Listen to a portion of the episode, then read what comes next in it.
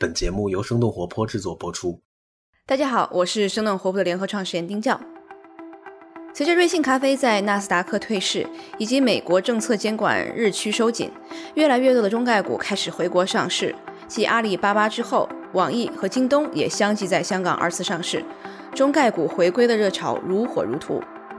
那么这次中概股从西游到回归的原因是什么？它又将对市场产生什么样的影响？今天我们的客座主播 Cici 和嘉宾 Aaron 会来一起聊一聊这个话题。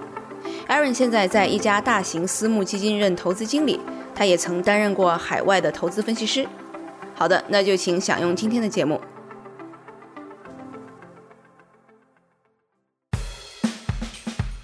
欢迎来到生动活泼传媒旗下《硅谷早知道》第四季。这个世界因科技创新而巨变，那就请和我们一起在最前线观察科技创新所带来的变化、影响和机遇。听众朋友们，大家好，欢迎大家收听这一期的《硅谷早知道》，我是主播 Cici。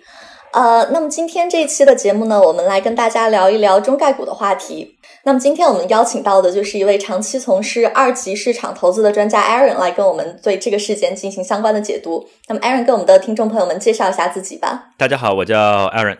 我之前一直在一家大型的公募基金做海外投资，那么做过几年的这个新兴市场的投资研究，之后呢我又回到 A 股，现在一直专注在中国相关公司的投资研究上，对 A 股的了解相对比较多，对港股和美股的 A D R 呢也做相应的跟踪研究。呃，好的，谢谢 Aaron。 那么这期我们对于中概股回流这个事件的讨论呢，其实这个导火索也是从前一段的瑞幸事件发酵而来。呃，那么关于瑞幸事件，我们硅谷早知道之前也做过一期相关节目，那么现在我再跟大家简单的复盘一下这个事件的一个发展的脉络以及现在的一个最新的进展。那么今年二月份的时候呢，知名的机构浑水在社交媒体上公开表示瑞幸咖啡的财务和运营数据造假。那么在四月二号的时候，在美股开盘前，瑞幸就自曝说发现公司的高管进行财务造假，所以当天美股开盘就呃瑞幸咖啡暴跌，那么盘中也八次触发了熔断暂停交易。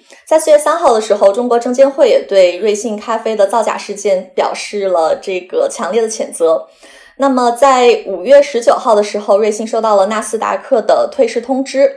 呃，那么 Aaron 就是能跟我们来分享一下，有没有最近看到关于瑞幸事件的一些更多的进展，以及针对上市公司的一些其他的举措呢？好的，其实除了瑞幸事件直接相关的一些这个惩罚措施或者呃严厉的指责以外呢，我们还看到五月二十一号的时候，美国的参议院通过了一个法案，叫做《外国公司问责法》。这个法案其实非常的重要，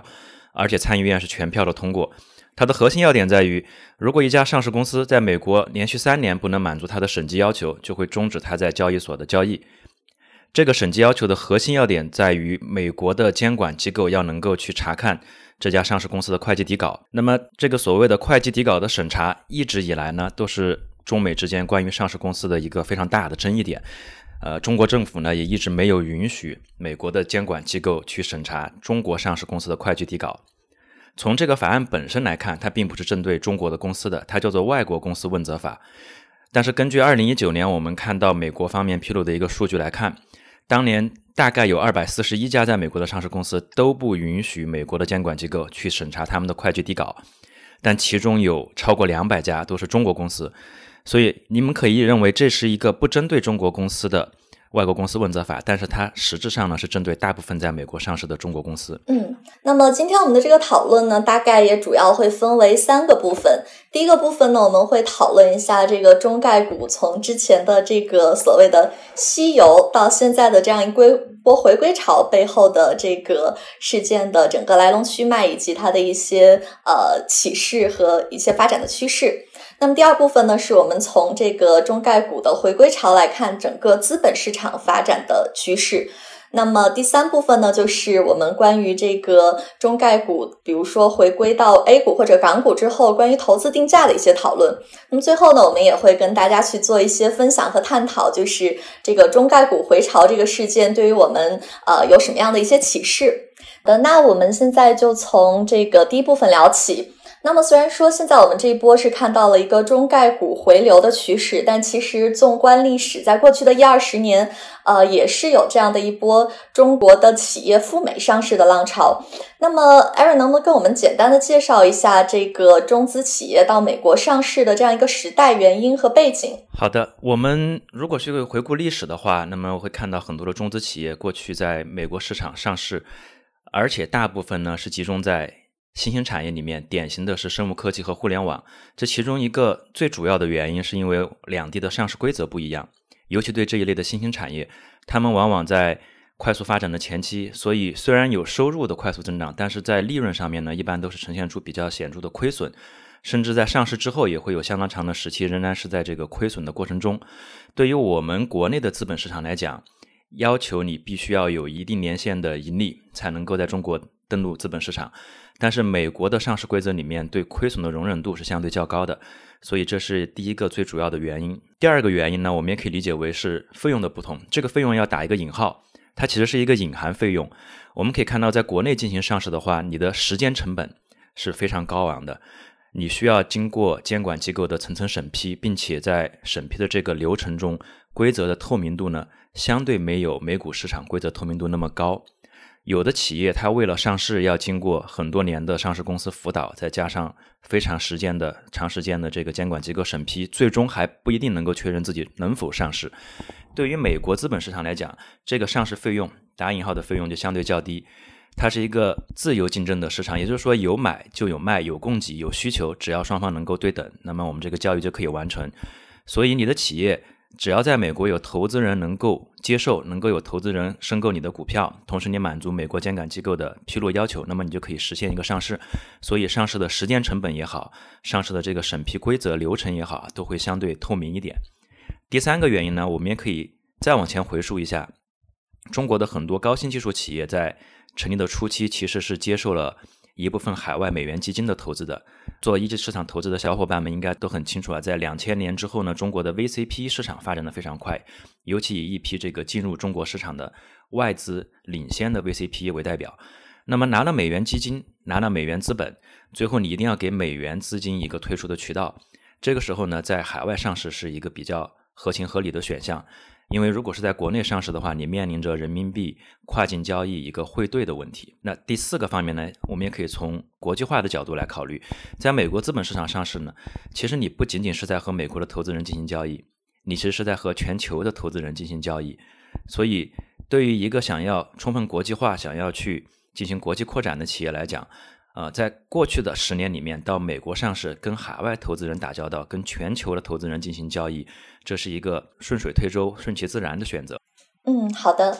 呃，但是我们也可以看到，就是在过去大概十年左右的时间，中概股也出现过两次左右集体退市的情况。一次是在一一年左右，就是呃，受到这个嘉汉林业为代表的造假门的拖累，所以美国市场也开始对中企的这个持续高增长的潜力产生了质疑，然后这一波就是出现了一个比较凶猛的退市潮。那么第二次大概是在一五到一六年左右，就是大概可能也有三十八家左右的中概股完成了私有化。那么这一波的中概股回流跟之前的这两波有什么不同呢？我觉得如果要讨论这一波的回流跟之前的不同的话，那么我们需要知道之前的这个中概股它的回流最终是以什么样的这个原因来导致的。那我想之前的几次回流呢，可以从两个角度来讨论。第一个呢，就是说财务造假的角度。财务造假的这个事件冲击下呢，我们会发现啊，中概股被海外的做空机构进行统一的做空，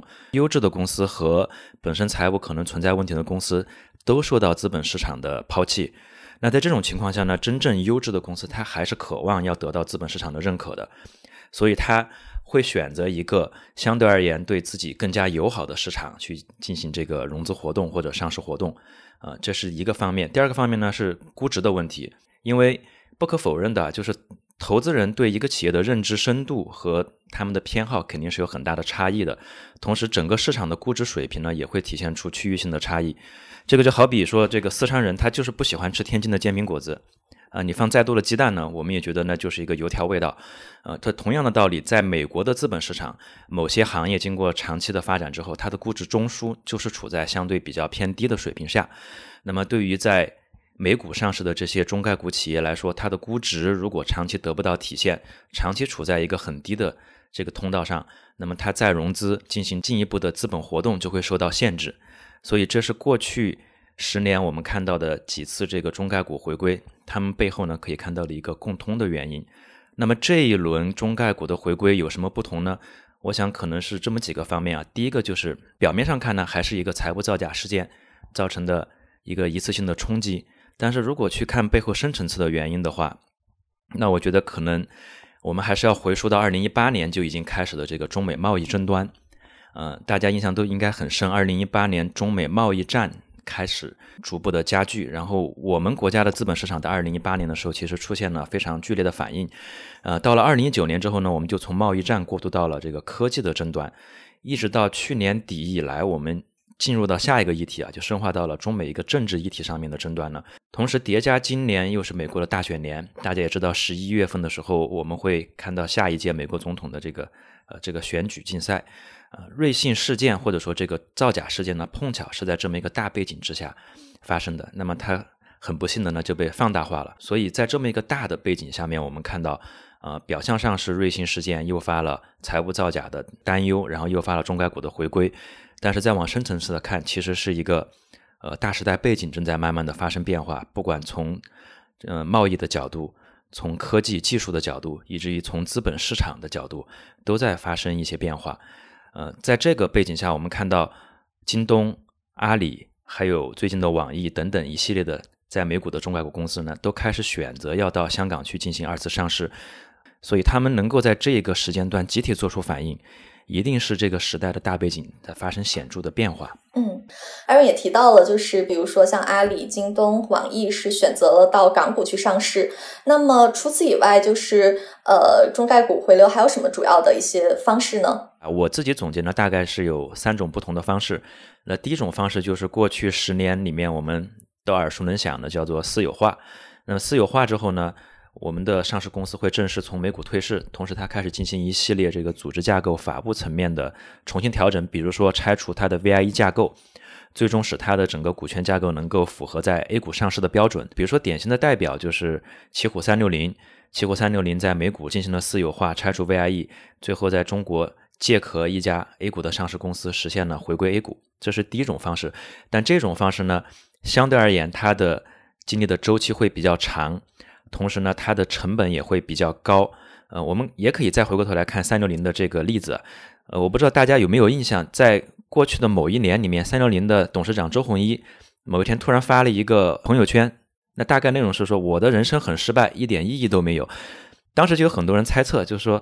周总其实已经很成功了，回到 A 股市场，他的三六零的估值当时也是在两千亿上下，为什么会认为人生很失败呢？所以有人推测说，是因为当年中国政府又推出了一个新的回归的途径，叫做 C D R。 C D R 呢，它从上市的流程和成本来讲呢，要比私有化要低很多，所以周总可能会有一种感觉，就是刚刚买了很多的东西，突然发现六一八打五折。为什么说三六零进行私有化的成本会非常高？我们可以想象一下，当年三六零私有化的估值是九十亿美金，这九十亿美金的估值里面，为了进行私有化，呃，以周董为代表的整个私有化团体、买方团体呢，他们进行了大量的贷款，大几十亿美金的贷款。这些贷款在没有偿清之前，每年都会产生高额的利息。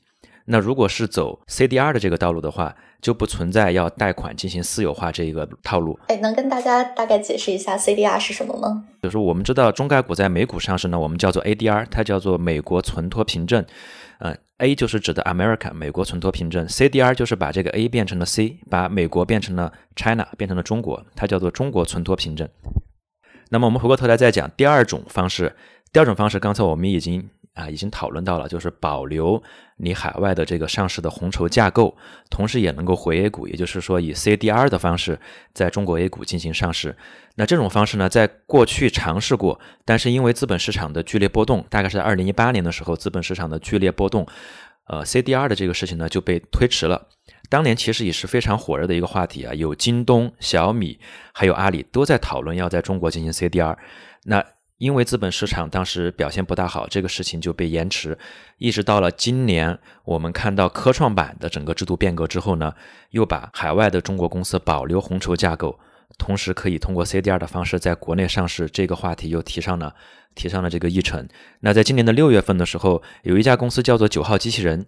他们已经通过了证监会的这个审查，即将成为 C D R 在科创板上市的第一股。这个九号机器人呢，它是小米整个生态链旗下的一家做平衡车的机器人。那第三种方式的话，就是最近一年啊，也是非常火热的，叫做二次上市 （secondary listing）。这个主要是针对海外的中概股到港股上市。这一类的中概股，它在美国纳斯达克也好，纽交所市场也好，它的上市的主要上市地位不变，也不需要做私有化，也不需要摘牌，也不需要退市，但是它可以将它的股份在港股市场进行二次上市，叫做这个 secondary listing。它跟 primary listing 本质上并不冲突，并且二次上市的股票和在纽交所、纳斯达克上市的股票之间还可以实行互换。那哪一类的中概股企业他们会更倾向于回流，或者说反过来讲，未来可能哪一类的企业他们仍然会偏好留在美股，或者说是赴美股上市呢？就如果不考虑大环境的影响的话，那么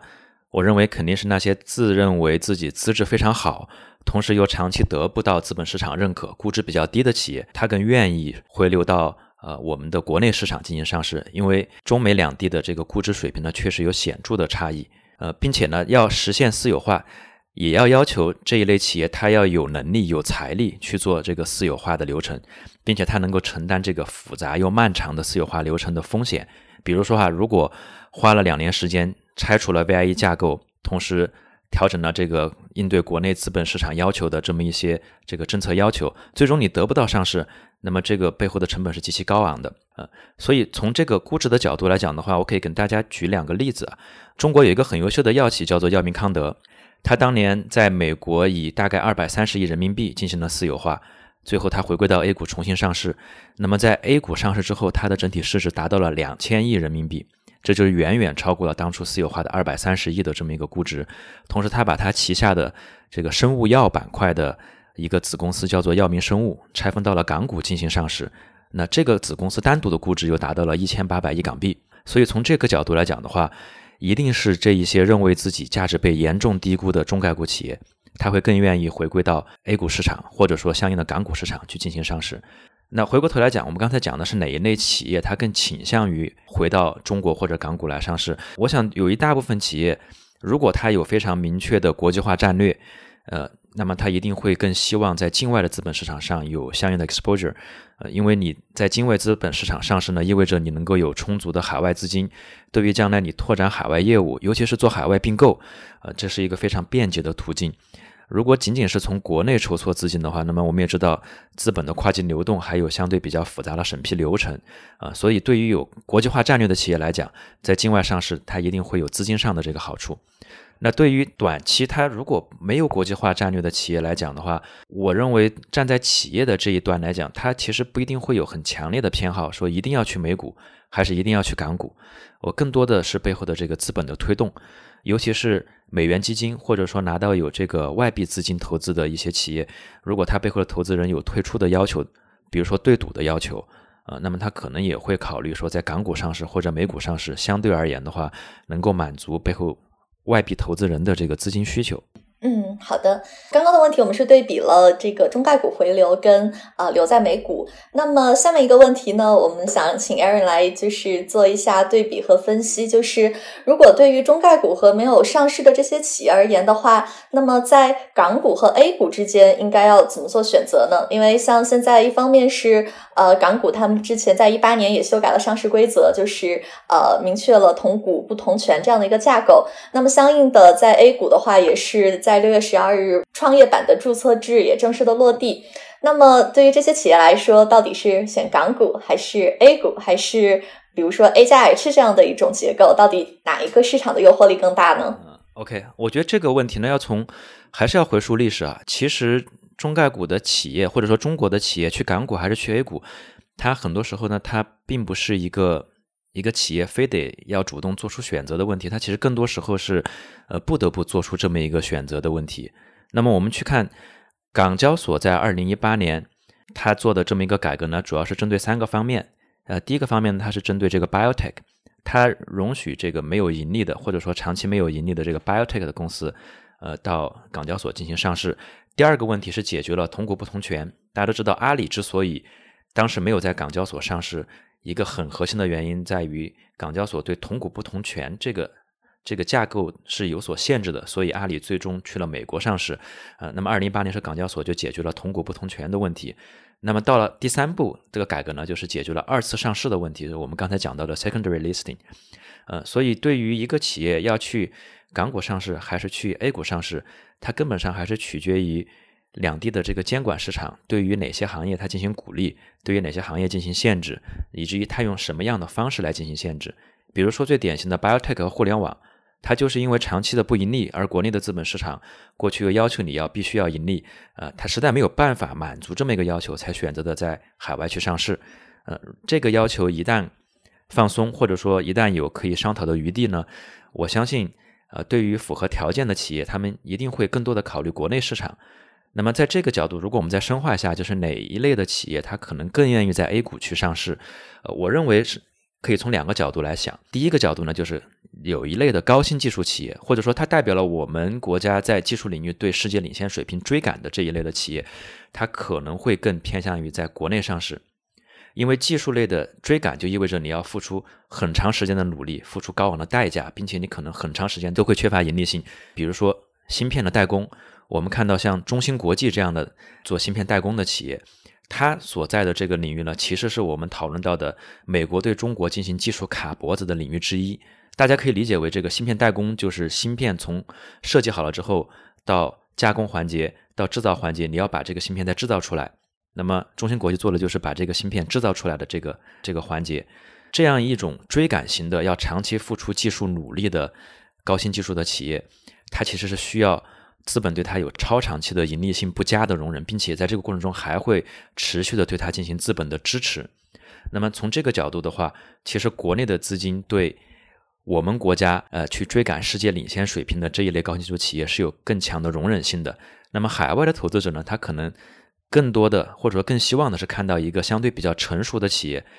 它能够很快的从财务上给他们产生回报。从这个角度讲的话，虽然他们能够容忍一个企业长期不盈利，但是它肯定要求你的企业在某一方面能够做得非常的优秀。比如说美国的亚马逊，虽然长期也不盈利，但是现金流非常的优秀。那么对于我们国家这一类高新技术企业呢，可能盈利性也不会特别好，现金流也不会特别好，但是它需要资本给予它长期的支持。这是一类企业。那第二类企业，我认为更会偏向于 A 股的，它是属于一种技术敏感型的企业。比如说网络安全，这就是技术敏感型的企业。我们肯定不会希望网络安全的公司背后有外资的股东，这也是当年三六零它一定要考虑回到 A 股上市的一个重要原因之一。呃，因为三六零做企业安全、做网络安全呢，它或多或少会有一些业务涉及到跟政府进行合作。如果它在美国上市，那么它背后就会有大量的外资股东。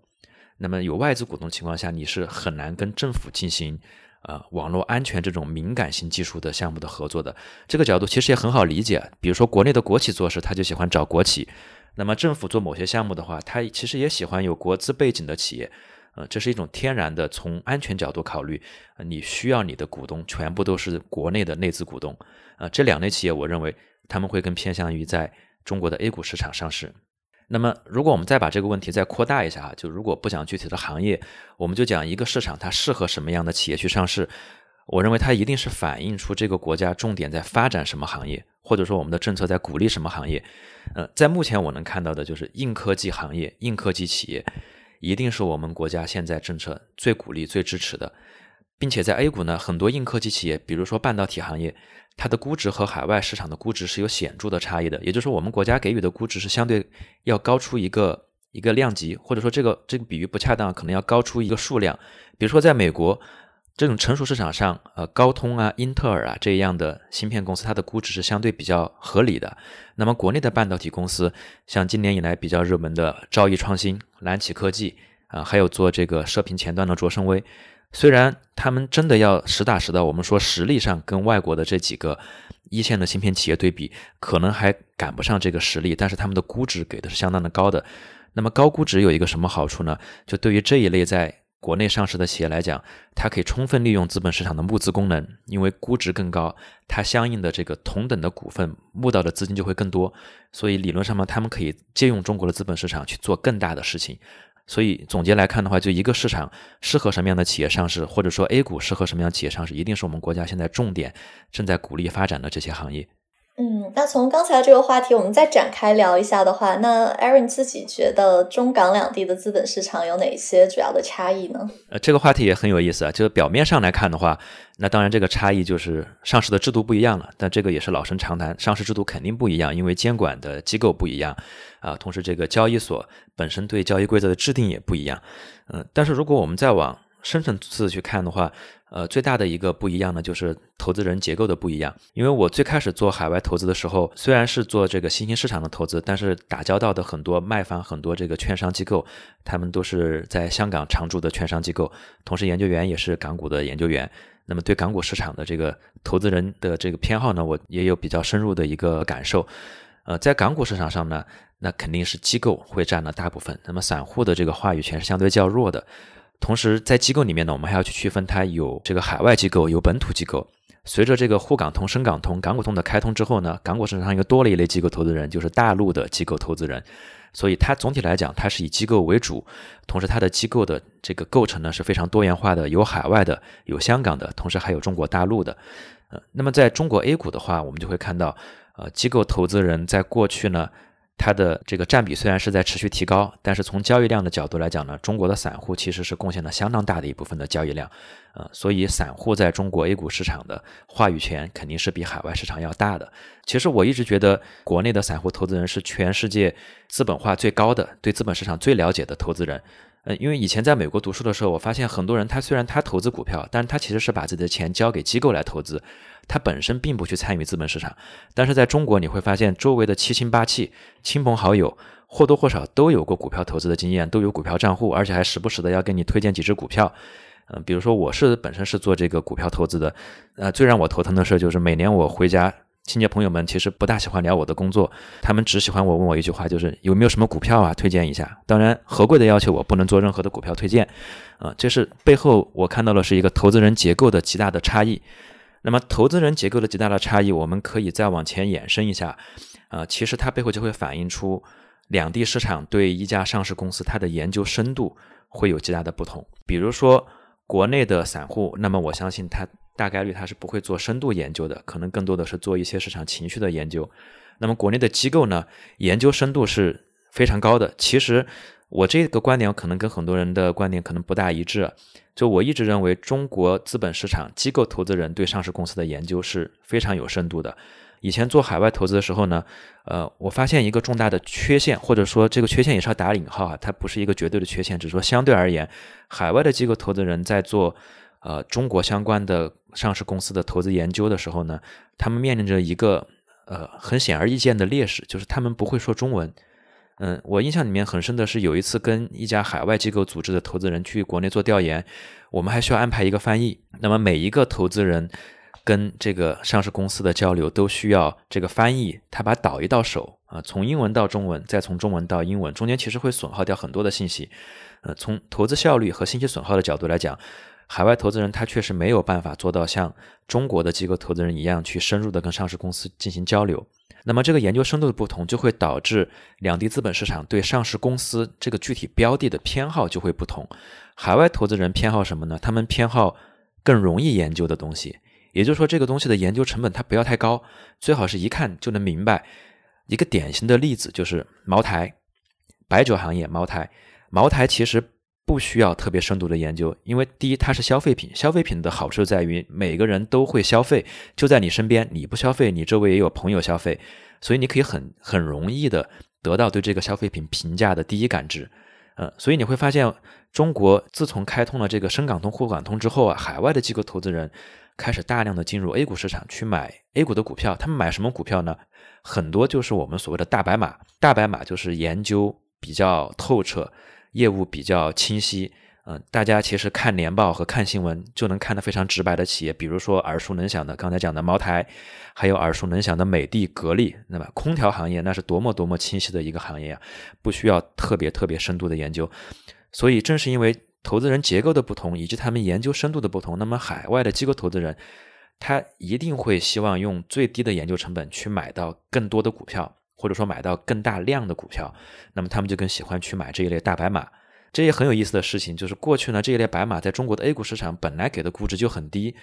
我印象里面，我在二零一五年、一六年开始做茅台、五粮液的研究的时候，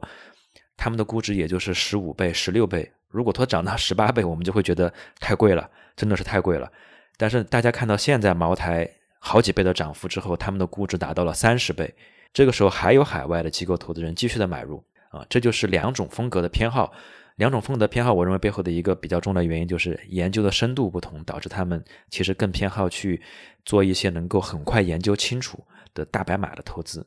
嗯，好的，那现在呢，我们就是来进入到第二个话题，就是从中概股回归来看资本市场的一个趋势。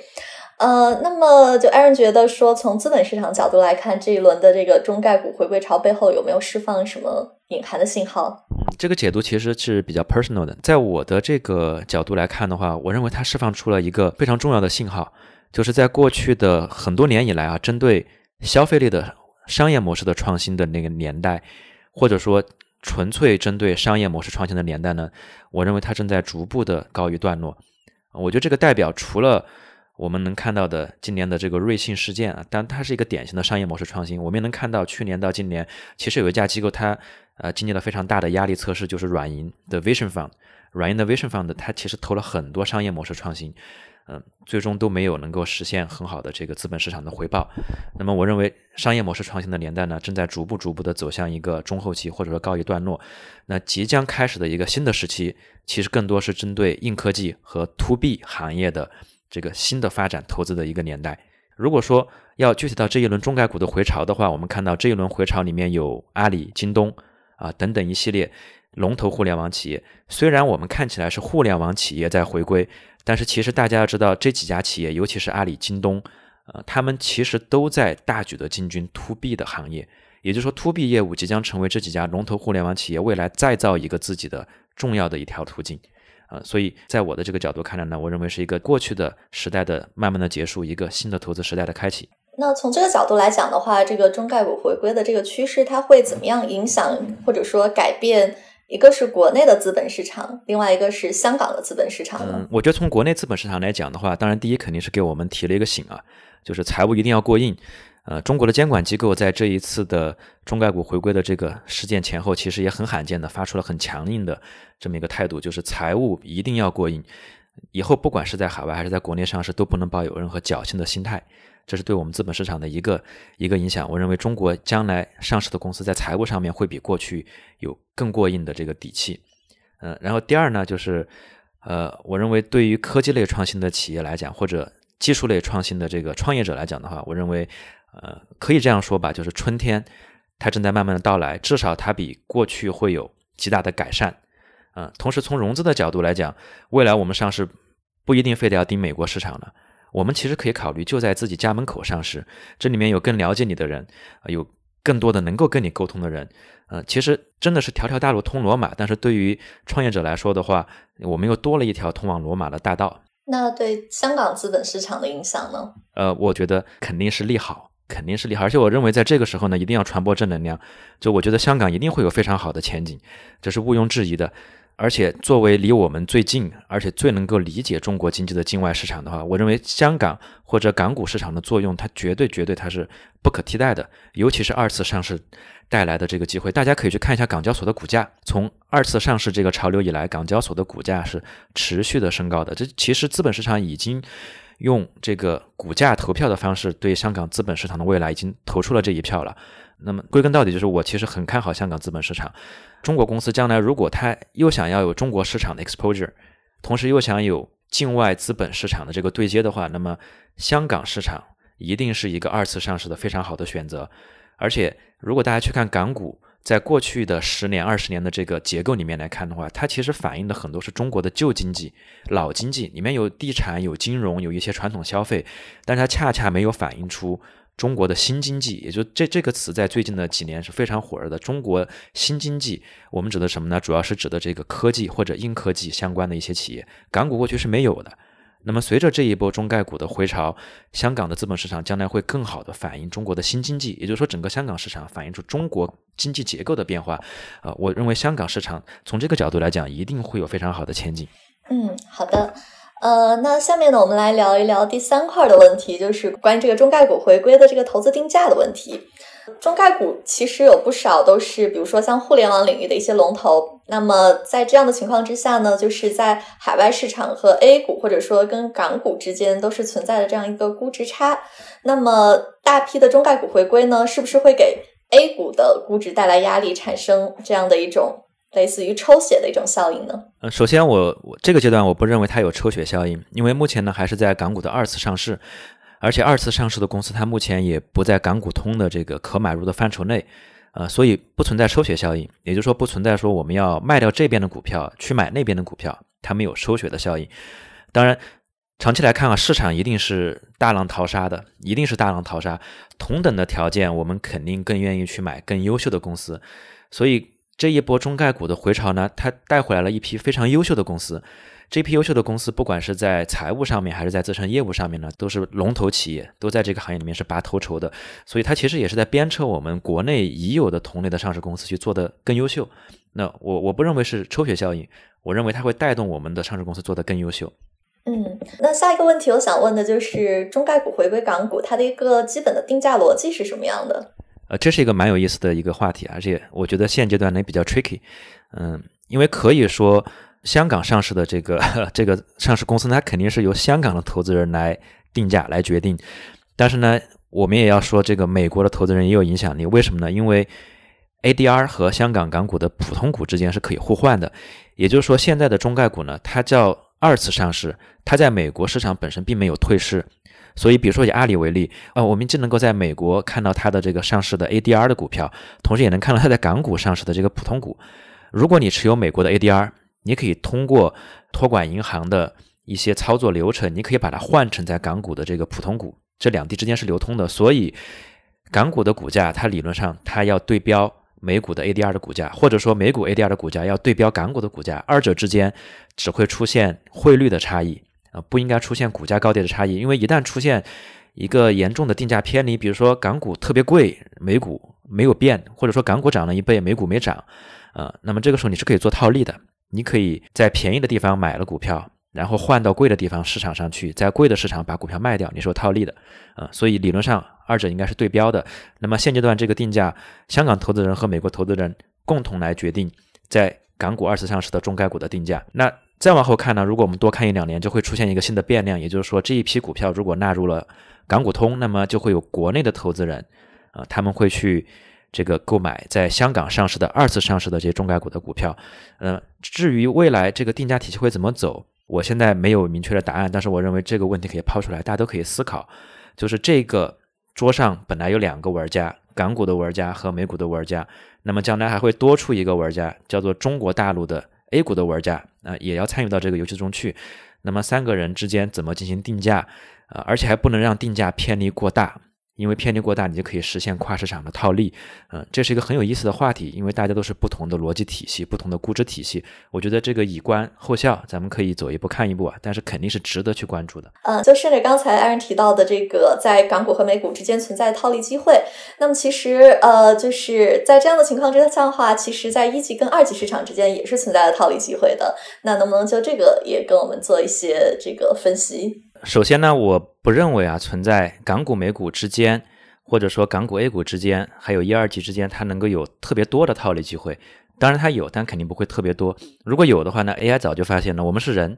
我们肯定没有 A I 快。你看《黑客帝国》里面人也打不过 A I， 对吧？所以套利的角度呢，我认为机会是比较少的。呃，但是我们聊到另一个话题，就叫一二级之间的这个套利机会。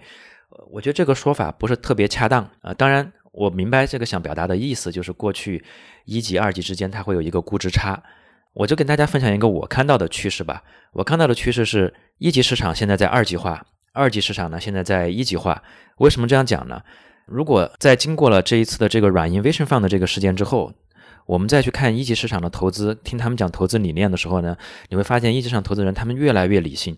他们现在开始讨论现金流，开始讨论产品，开始讨论你能够给他在什么时间点获得什么样的盈利。但是如果你去看二级市场，二级市场在某一些标的上面呢，它开始讨论商业模式，开始讨论市场空间，这在我的印象里面，这过去是一级市场讨论的事儿。就一级市场做下来就会讨论说你的赛道好不好，你的空间大不大，你的商业模式牛不牛，这是一级讨论的。但今天我们看到在二级的很多企业里面在讨论这个事儿，所以我看到的是一级市场二级化，他们做投资的时候更加谨慎，更加小心，而且更加讲究实际的现金流和企业未来能够实现的盈利。二级市场在一级化，二级市场有的股票已经上涨到了我们用传统的估值去理解已经理解不到了，我们理解不了，理解不了的时候怎么办呢？我们只能给你讲未来，我们只能告诉你说这个未来有多好，空间有多大。一个不恰当的例子就是茅台，茅台其实过去的一年里面很多二级市场的投资人他理解不了为什么会这么贵，所以大家去想象茅台藏在体外的这个隐藏利润将来能够怎么释放，把茅台想象成金融产品，将来能够有储值的这个功能，跟黄金一样啊，这就叫做二级市场一级化，开始想象空间。那么一二级这个套利是怎么回事呢？就是过去一级市场的这种打法、战术、战略，它其实是在某一些行业里面通过不停的这个累积资金、烧钱，我们烧出一定的商业模式的壁垒，等它泡沫化，然后呢再去二级市场进行退出，期待二级市场有更高的泡沫，这样它才能够很好的退出。但是从软银最近几个案例的上市来看的话，其实这种打法它已经失效了。比如说 WeWork 在二级市场它就没有得到买单，那么当年投的像像 Uber 这一类的企业在二级市场之上市之后呢，它的股价反而表现的还非常的糟糕、嗯、所以我们可以说一二级之间的这个套利呢，过去的这个套利模式正在慢慢的收窄，将来一定会给一级市场一个合理的利润空间，同时一定要给二级市场留出足够的利润空间，因为毕竟一二级两个不同的市场，不同的投资人他们都要赚自己的这一部分利润，如果一级估值太高都把这个利润赚光了，那二级的投资人就没有钱赚了。所以我相信将来这个所谓的一二级套利呢，它会越来越少，越来越薄，最后会回归到一个一二级合理的利润分配。嗯，好的。那么最后呢，就是想请Aaron跟我们这个硅谷早知道的听众朋友们分享一下，就是这件事情跟我们有什么关系？大家应该要怎么样去应对这样的一个趋势，或者说这样的一个不管说是机会也好，或者说是一个挑战也好，有什么举措能够呃规避风险，然后把握这一轮机遇呢？嗯，这其实是一个尝试去做这个以小窥大的一个问题啊，就像我们通过一个小趋势去深究背后的这个大趋势、大时代背景的变化，然后去捕捉投资的一些潜在的机会。那么就在我的角度啊，个人观点，我看到的从一级市场投资和这个创业的小伙伴的角度来看的话，呃，确实目前我看到的回归的互联网巨头，他们都在大力的投入 to B 端、企业服务端，或者说企业服务这个大赛道，它一定会成为比过去 to C 互联网消费这个大赛道更大的，或者说体量更大、空间更宽广的一个诞生百亿级、千亿级、万亿级公司的大赛道。那对于创业者来说的话，我认为我们现在真的可以真心的、放心的喊出这么一句，就是硬科技时代、技术创新的时代、技术驱动的时代一定正在我们的身边发生，一定是正在发生。所以做技术创新的小伙伴们一定要抱有这个极度的乐观。就今年以来，我相信疫情啊或者各种环境的影响，大家可能会觉得有很大的压力，但我觉得一定要乐观，因为这个时代一定是在鼓励我们做硬科技、做核心技术的创新的。嗯，所以对创新的企业、创业的小伙伴们来讲，咬准这个趋势不放松，一定会在将来得到回报。呃，我们的科创板会给大家回报，除了科创板，还有港股市场，更多的新经济的结构也会给予大家回报。那么对于普通投资人来讲的话，这个问题我们可以再放大一点啊！对普通投资人来讲，这是一个资产配置的大时代。呃，我们其实讲了很多年，就资产配置大时代。我入行以来我就听到在讲，你看好多年呢。但是我想现在可能是真正来临的这一天啊，也就是在最近的一两年。过去呢，我们大量的这个资产配置，作为普通人，我们就配在房地产、配在银行理财、配在银行存款里面。我们都想配股权资产，但是股权资产呢，就面临着一个困境。我们的国内的股票资产上市的公司它是有限的，我们一开始聊到很多的优秀的公司，它因为各种限制，它不得不到海外去上市。对于普通投资人来讲，我没有海外投资的渠道啊，我没有外币资金，我没有这个外汇出海的渠道，我买不到这些公司。那么随着这一批优秀的公司慢慢的回流，随着国内的资本市场开始做注册制，开始允许 A D R 红筹结构上市、呃、香港的资本市场开始有二次上市，再加上港股通的打通，我们国内投资人呢，他真正的是可以从股权的角度能够去投资到更多的优秀的上市公司，也就是说我们有更多的 exposure 在中国的新经济上面，呃，越来越多的成熟的机构投资人也就能够更好的为大家为各位普通投资人呢做好这个投资配置的服务。当然最后还是讲一点风险，从现在资本市场的变化来讲，我觉得最显而易见的一个风险就是过去我们闭着眼睛打新股，它不一定在将来还会永远如此。过去你只需要把这个新股打上，那么你就想都不用想，一定是一个涨停板两个涨停板三个涨停板，不翻倍坚决不卖，就是谁先卖谁是傻子，因为到后面还会涨。那么在未来我们看到资本市场的注册制开放以后，一定会有很多的企业，优质的相对质量适中的或者说质量不是那么优秀的企业，他们都有可能会在资本市场上、呃、能够比较顺利的登陆。那么对于打新股闭着眼睛这一条路来讲的话，不一定是最好条回报了，所以投资人尤其是普通投资人要擦亮眼睛，选到真正好的行业好的公司来进行股权配置。那感谢 Aaron 今天做客我们的节目，那么呃 Aaron 我们就跟大家说再见吧。好的，谢谢 C C， 也感谢今天这么的一个非常充分的交流啊，呃，希望今后呢还会有这个机会能够跟大家进行其他话题的关于资本市场的交流，谢谢大家。好的，谢谢大家。